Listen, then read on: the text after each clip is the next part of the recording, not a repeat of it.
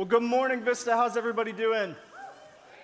Good. That's awesome. That's great to hear. Now that we don't have the eight o'clock anymore, you guys are pumped by nine, am I right? Let's go.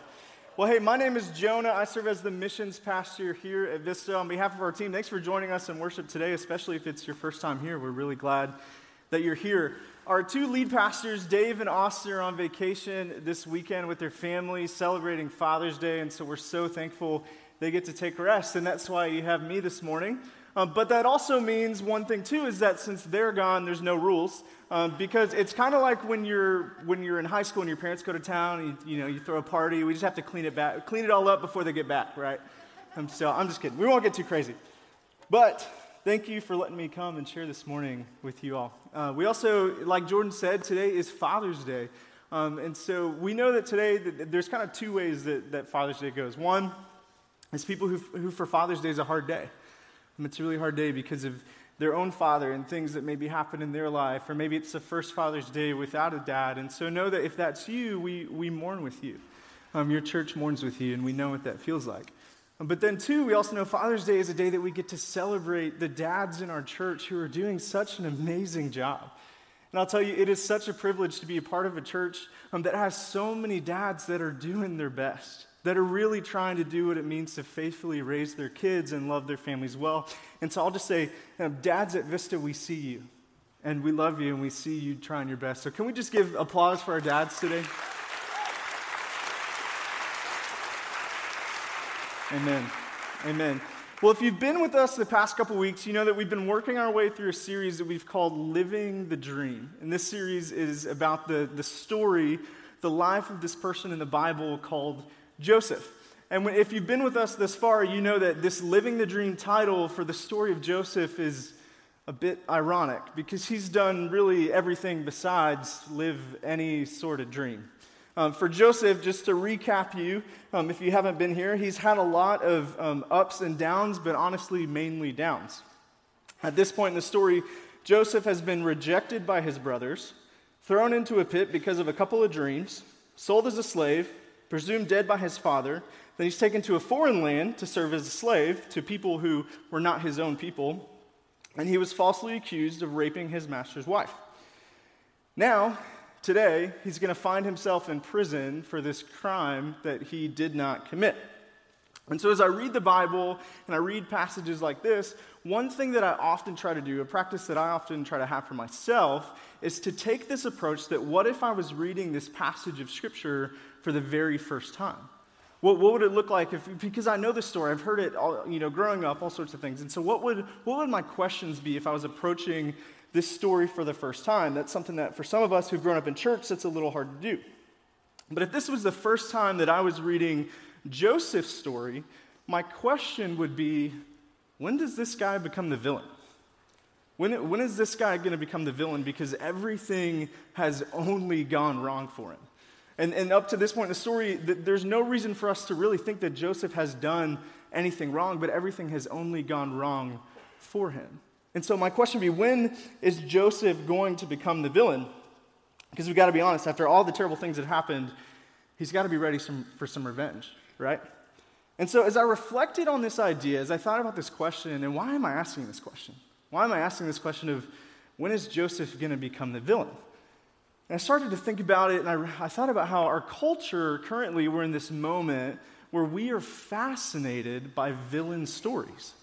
We're absolutely fascinated by villain stories. No longer are our movies and shows simply about the struggle between a one-dimensional hero and a one-dimensional villain.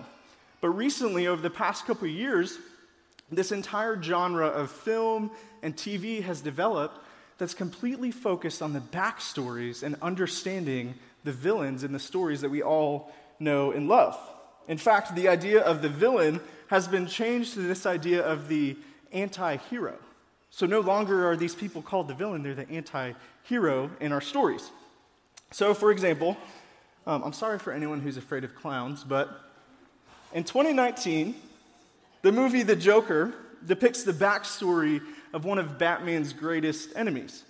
Except in this take on the story, we're not led um, to, to read a story or to understand the, the, the struggle between a hero and a villain. Instead, this story takes the viewer on a journey of great sympathy and understanding for Arthur, the name of the man who would eventually become the Joker. So listen to a short kind of snippet of the synopsis of this movie. The synopsis reads this way. Forever alone in a crowd, failed comedian Arthur Fleck seeks connection as he walks the streets of Gotham City. Arthur wears two masks, the one he paints for his day job as a clown, and the guise he projects in a futile attempt to feel like he's part of the world around him. Isolated, bullied, and disregarded by society, Fleck begins a slow descent into madness as he transforms into the criminal mastermind known as the Joker. This isn't a story about a superhero and an evil genius who's trying to take over the world. This is a story about someone who terrible, terrible things have happened to them, and they're acting out of retribution and retaliation for the suffering that they've experienced. So, like, okay, I can understand that one. Well, more recently, the movie Cruella by Disney, there's a, the synopsis reads this way. Um, I'm not going to spoil it. If you haven't seen the movie, no spoilers, I promise. You don't have to leave. The synopsis part of it reads this way. Before she becomes Cruella de Vil, teenage Estella has a dream. She wishes to become a fashion designer, having been gifted with talent, innovation, and ambition, all in equal measures. But life seems intent on making sure her dreams never come true. Having wound up penniless and orphaned in London at twelve, four years later, Estella runs wild through the city streets with her best friends and partners in petty crime, Horace and Jasper, two amateur thieves. And so again, this is another story not of just the battle between good and evil and a hero winning over a villain, but it's a complicated and complex story about someone who's experienced great pain and suffering in their life. And so because of that, they've chosen to act out of that pain and inflict pain and suffering on other people. These stories, among others, about people whose terrible circumstances have led to a corrupted character. And so while these stories don't depict their villainous behavior, they do depict their villainous behavior, they've also given us a vision into their complex and complicated lives. So at twenty twenty Platform Magazine, it's a Platform's an entertainment magazine, there's an article that kind of comments on this fascination. Read this. It says, our fascination is one that we couldn't predict. Childhood films taught us to root for the hero who ultimately defeats the villain by the end of the film. And despite this, public opinion has shifted, and now the villain is often the fan favorite with a cult following. Everyone experiences suffering in their life, and villains are no different. We have it all, we have all at some point felt downtrodden by society, or perhaps felt anger at injustice. And so this is such an important point to make, that each and every one of us has experienced suffering. Suffering is part of the human condition. This room, this church is full of people who've experienced suffering to one degree or another. We've all felt pain in our lives. There's terrible, terrible things that have happened to every one of us. We're a pained people. And so that has led our culture to understand that the villains in the stories we love are, are really no different. They're also pained. They've also experienced suffering. But the article goes on to claim this. Maybe we are fascinated by villains because we want to be like them. We want to retaliate against a world that isn't always kind. Maybe we want to be like the villain. Well, I don't want to be like the villain. I, no, I don't, you know. And so, I don't know, maybe. Maybe some of us want to see Gotham City burn down, but maybe some of us don't. I don't know. Do I really want to be like the villain is kind of this question that I have. But I think we could agree that for most of us, our natural response to affliction is retribution and retaliation.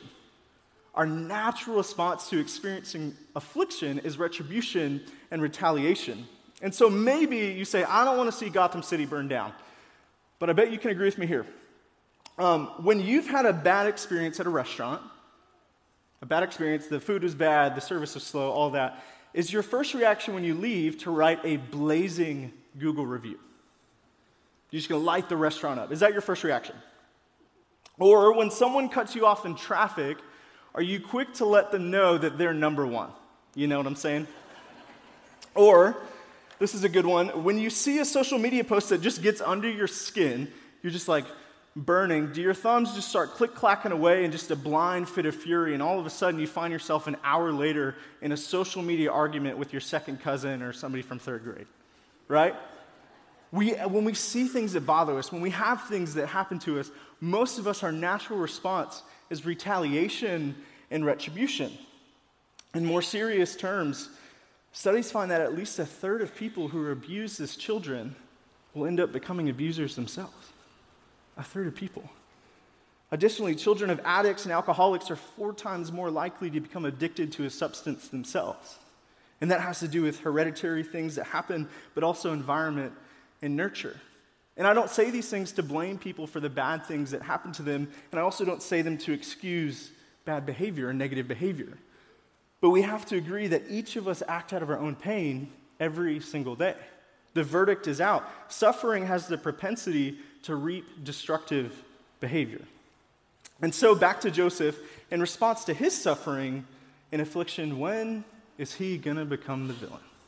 Because that's where this story is pointed. And so if you'll turn with me in Genesis chapter forty, we'll start in verse one.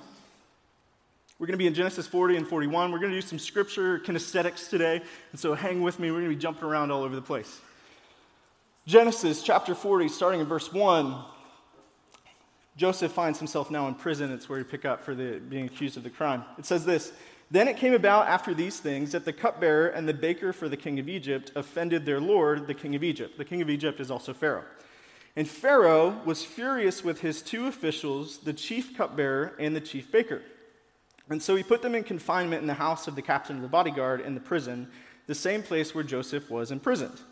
And the captain of the bodyguard put Joseph in charge of them, and he took care of them. And they were in confinement for some time.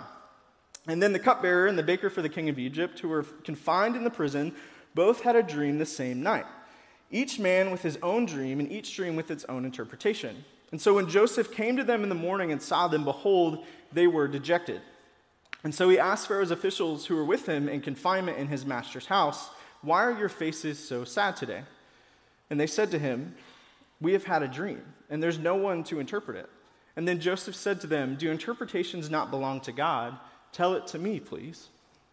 And so we don't know exactly why these guys are in prison. The cupbearer, think of the cupbearer as like the Pharaoh's sommelier. He's the guy who takes care of his wine. And then the baker is, well, a baker. And these guys are in charge of Pharaoh's food. And so the assumption by a lot of scholars is that there was some plot to poison Pharaoh. They weren't sure who did it, and so they put both of these guys in prison. So they find themselves in prison with Joseph. And Joseph essentially becomes their servant, their slave in prison. So Joseph is not just himself in prison, but he's the slave to other prisoners while in prison. But we know from this story that Joseph had compassion on these men. He cared for them. He actually not just served them, but he cared about them.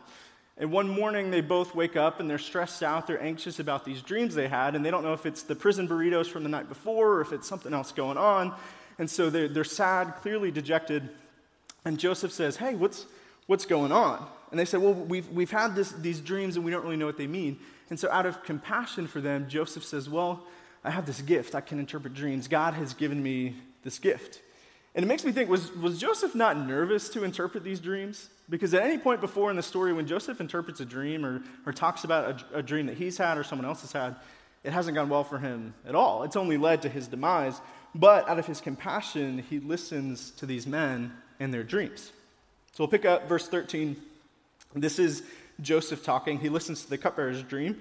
And then he says, verse thirteen, "Within three more days, Pharaoh will lift you, the cupbearer, up, your head, and restore you to your office, and you will put Pharaoh's cup into his hand, as in your former practice when you were his cupbearer. Only keep me in mind, and when it goes well for you, please do me a kindness by mentioning me to Pharaoh, and get me out of this prison. For I was in fact kidnapped from the land of the Hebrews, and even here I've done nothing that they should have put me into the dungeon." So how ironic for Joseph that this guy who'd also done nothing wrong was going to be freed, but he was going to stay in prison. And Joseph recognizes this. He says, "This might be my only shot." So he says, "Please, for the love of God," the word literally hesed there that's used is the kindness, the love of God. "Can you do me a kindness and ask Pharaoh to release me? Talk to Pharaoh, get me out of here." And in the story, this is the first time that Joseph reacts to his situation at all. It's the first time that Joseph even acknowledges that he's been treated wrongly, that something bad has happened to him. And so he asks this guy to help him. And then the other guy, the baker, hears this interpretation. He goes, "Oh, that was a good dream interpretation. Hey, Joseph, what about what about me? Can you hear my dream?" And he tells him his dream. And then basically Joseph says it's not going to end good for you. In fact, uh, birds are going to eat the flesh off of your dead body badly. That's how it's going to end for you. You'll have to go back and read the story. We don't have time to read the whole thing today. It's bad for the other guy, basically. Now, verse twenty-one, he, Pharaoh, who is Pharaoh, restored the chief cupbearer to his office, and he put the cup into Pharaoh's hand. But he hanged the chief baker, just as Joseph had interpreted to them. Yet the chief cupbearer did not remember Joseph, but forgot him. And so even after Joseph had begged the cupbearer to remember him, even after he said, please, for the love of God, out of the hesed of God, please remember me and talk to Pharaoh, three days later, this guy forgets him. He doesn't remember Joseph. And so Joseph is, is left to sit in prison with no end in sight, no light at the end of the tunnel. The entire world seems to be against him, and there's nothing he can do to get out of the situation in which he's done nothing wrong to be there in the first place. Y'all, this is the stuff that villains are made out of. Am I right? And so what's crazy is that Joseph never curses God. He never blames God for his situation. He sits in prison after all these things have happened to him, and there's not a word about him blaming God or being mad at God. And as far as we're led to understand, both his faith and his character remain intact. His character doesn't crumble despite the circumstances that he finds himself in. Now, verse or chapter forty-one, verse one. Now, it happened at the end of two full years that Pharaoh had a dream. Hold up, y'all. Two years. Joseph is still sitting in prison two years later. Two years of sitting, looking at the same four walls. Two years of staring at the, at the walls. Two years of time spent stewing in anger toward God and the cupbearer and Potiphar and Potiphar's wife and Pharaoh and Egypt and the universe and anybody else he could be mad at. Two years of time left to sit. And, and if it was me, I'd just be stewing in anger. Do you know how many evil plans one could come up with in a matter of two years sitting in prison? Because I could think of one or two. But the Bible, again, gives us no reason to think that Joseph lost faith or trust that God would redeem him. At no point does it give us any reason to think that. And, and you might say, well, they, they left that part out, because that's not a good part. They left it out. But the Bible is full of people doubting and complaining and blaming God for terrible things that have happened to them. The Bible's full of it. Exodus, Numbers, Psalms, these books of the Bible are full of people complaining and blaming God. Lamentations is an entire book devoted to someone lamenting, complaining toward God about the things that have happened to them. And so I don't think they left that part out about Joseph not blaming or, or being mad at God. They didn't leave that out. No, no, no. I think, I think what they wrote, though, kind of gives us a direction of where things are going. forty-one verse one said, at the end of two full years, Pharaoh had a dream. Well, we know where this is going. He's going to go and have to stand before Pharaoh, and he's probably going to interpret a dream, and never before has this gone well for him. And so you know he's going to stand in front of Pharaoh, and he's, God gave me this gift, and I'm supposed to interpret a dream, and he can only imagine what's going to happen for him. Chapter forty-one, verse eight. Now in the morning, his Pharaoh's spirit was troubled, and so he sent messengers and called for all the soothsayers of Egypt and all its wise men. And Pharaoh told them his dreams, but there was no one who could interp- interpret them for Pharaoh. And then the chief cupbearer spoke to Pharaoh, saying, I would make mention today of my own offenses. Pharaoh was furious with his servants, and he put me in confinement in the house of the captain of the bodyguard, both me and the chief baker. And then we had a dream one night. He and I, each of us dreamed according to the interpretation of his own dream. Now a Hebrew youth was there with us, a servant of the captain of the bodyguard, and we told him the dreams that he interpreted. We told him our dreams, and he interpreted our dreams for us. For each man he interpreted according to his own dream. And just as he interpreted for us, so it happened. Pharaoh restored me in my office, but he hanged the chief cupbearer. And so Pharaoh says, I got to meet this guy. I got to meet this guy that can interpret dreams. And Joseph is brought before him to interpret the dream. Now remember, Joseph has not interpreted a dream that has gone well for him yet, and so you can only imagine how he feels coming before Pharaoh. But he's brought before Pharaoh to listen to this dream because he claims he has an ability by uh, an ability given to him by God to do so. And so things don't seem as if they're going to go well for Joseph at this point in the story. We say this is the villain moment. This is where it's all going to go bad. But Pharaoh shares his dream, and things take a major turn. Joseph listens to the dream, and he tells Pharaoh that there's about to be seven years of abundance followed by seven years of famine, that things were going to go really good for Egypt, and then they're going to go really bad. And so it was important that Pharaoh prepare for this time so that there was food for the people to eat. And so Joseph creates this plan and he tells Pharaoh, this is what you should do. Then, verse thirty-eight, Pharaoh says this, Pharaoh said to his servants, can we find a man like this in whom there is a divine spirit? And so Pharaoh said to Joseph, since God has informed you of all of this, there is no one as discerning and wise as you are. You shall be in charge of my house, and all my people shall be obedient to you. Only regarding the throne will I be greater than you.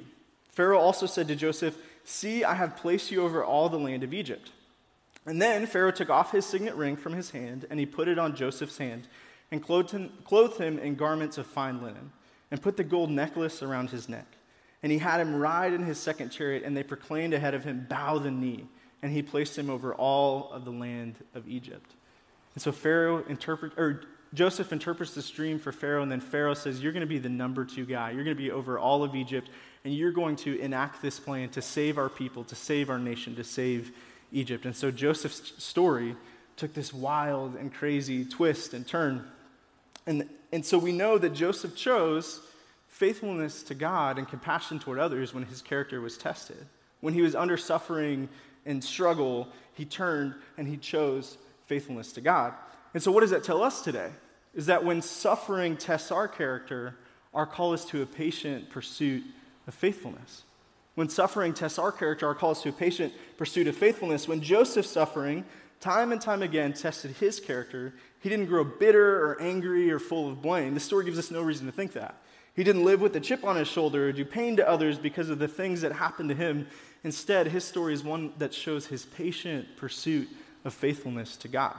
Joseph was convinced that God would eventually set everything right despite what had happened to him. And as I read Joseph's story this week, I was reminded of a passage from First Peter in which Peter is writing to some of the first Christians. He says this in First Peter three, for it's better if it is God's will to suffer for doing good than for doing evil.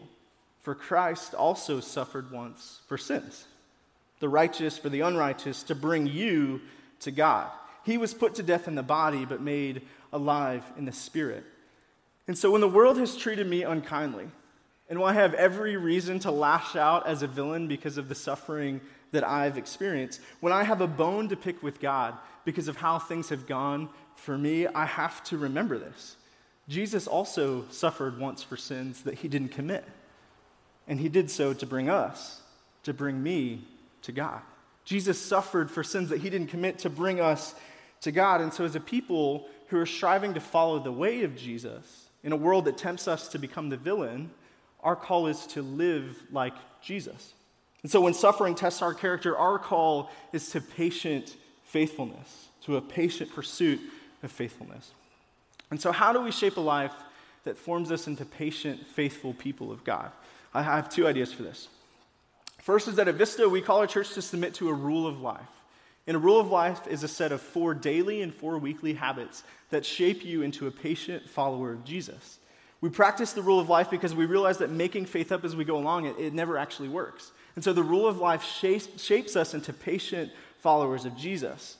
In a chaotic world that tempts us to become the villain, we need a structure to guide us and help us think about our faith. And so the rule of life is a model, is a rhythm for doing that. So for example, the rule of life calls, calls us to pray three times a day, in the morning, midday, and the evening.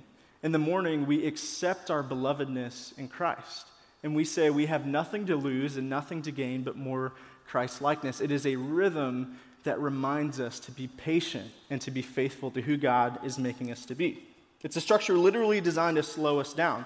And so when our circumstances test our character, a rule of life helps to form us into people who are deeply rooted in a life of faith. The rule of life will help shape us into patient followers of Jesus. And so on your way out today, we have bookmarks that you can grab that help guide you through that. It's also available on our app. So the rule of life, making us patient followers of Jesus. Second, when our character is tested and we seek to live in faithfulness and patience, one of the best things we can do is live in compassion toward others. When our life is crumbling, when we are suffering, one of the most faithful things we can do is live with compassion toward other people. Think about Joseph sitting in prison, dealing with suffering and anxiety of his own, the, the, the suffering that he experienced, but he still had compassion on the other people in prison alongside of him because he was patiently faithful in who God was, and, and he trusted that God was going to redeem him. And so when we've been wronged, and we've been treated badly, and when everything in the world tells us that, oh, you have the right to be the villain.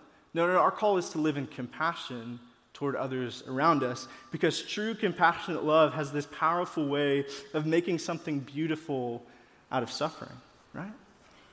And so as we seek to live, who are people who are following the way of Jesus in, in, in the world today, we know that when suffering tests our character, our call is to a patient pursuit of faithfulness. So in the world that attempt, attempts to make us into the villain, it tells us we ought to become the villain, we know that our hope in Jesus is what gives us the ability to be patient disciples and to pace, patiently wait for God. And so as we finish today, I would love for us each um, together, we're going to read the Serenity Prayer. The Serenity Prayer is made famous by Alcohol and Narcotics Anonymous, and it's a prayer that's said um, by people around the world in churches and basements and prisons and office buildings as people themselves acknowledge the suffering they've experienced, but they trust that they are being made into patient and faithful followers of Jesus. And so this morning, we're going to say this together as a church to end our time together. Say this with me.